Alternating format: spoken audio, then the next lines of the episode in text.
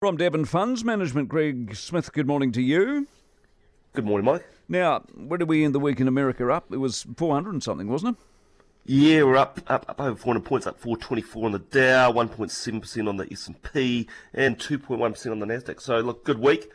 Um, yeah, what was driving that? I suppose better than feared outcomes, I suppose, particularly with respect to inflation. You know, we had that US CPI that came in softer than expected, and we saw further evidence of cooling inflation on Friday with America's import price index falling 1.4% in July. That was more than the 0.9% dip expected. So, as of the CPI, the the the, uh, the, key driver here is energy. So we've seen obviously the price of oil fall fall from around about 120 dollars a barrel to about back towards 90.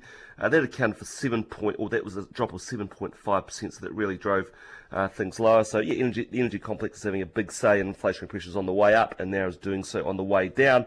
And you know what? No, no surprise, well, Mike, that lower petrol prices are also making us feel a little bit less, uh, less sort of uh, unhappy about things at the pump. So perhaps the same in America as well. The University of Michigan Consumer Confidence Index for August that rose from 51.5 to 55.1. So it's a massive jump ahead of the 52 expected. And while we're staying on better than feared uh, outcomes, we look across the Atlantic. UK GDP contracted 0.1% in the June quarter. That's a third of the decline expected. And just recall that the Bank of England said the UK is heading for recession in the fourth quarter, inflation hitting 13% and so on. But uh, it's a little bit better than expected. Also in the Eurozone, industrial production up 0.7% uh, in June as well, well ahead of the 0.2% expected. So, yeah, it's uh, perhaps not as bad as priced in by markets. And Saudi Aramco, uh, it's not bad as far as numbers go, is it? 48 billion? Yeah, that's right.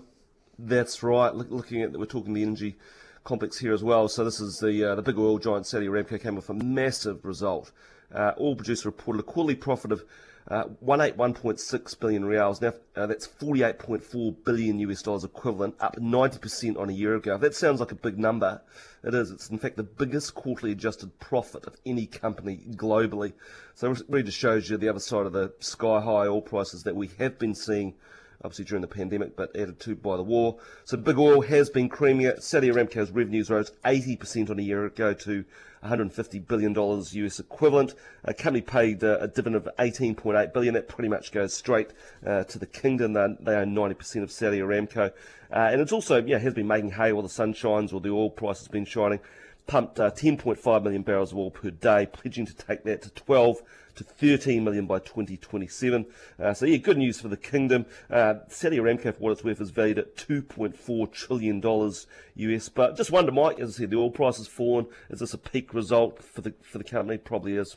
Okay, so this is how it works: is that you start a company, you call it Partners Life, and then someone comes and offers you a billion dollars for it. It's not too bad, is it? Yeah. So yes, uh, 12 years ago. Uh, so this is uh, Partners is the second biggest life insurance player in New Zealand. About 225,000 policyholders, over 400 million annual premium. So yeah, very obviously strong outcome for those involved. Not listed, was looking at that at one point, but um, uh, biggest shareholders Blackstone, but a number of other shareholders. In fact, several hundred uh, Kiwis have shares here, uh, including PE funds.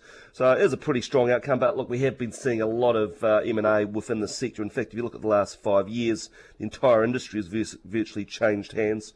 We've obviously had all the banks getting out of it. In fact, Partners Life got a big boost from buying BNZ's life insurance business uh, back in 2020. It's the seventh major life insurance uh, deal over the period. We've seen over $10 billion worth of transactions covering 1.5 million in policies.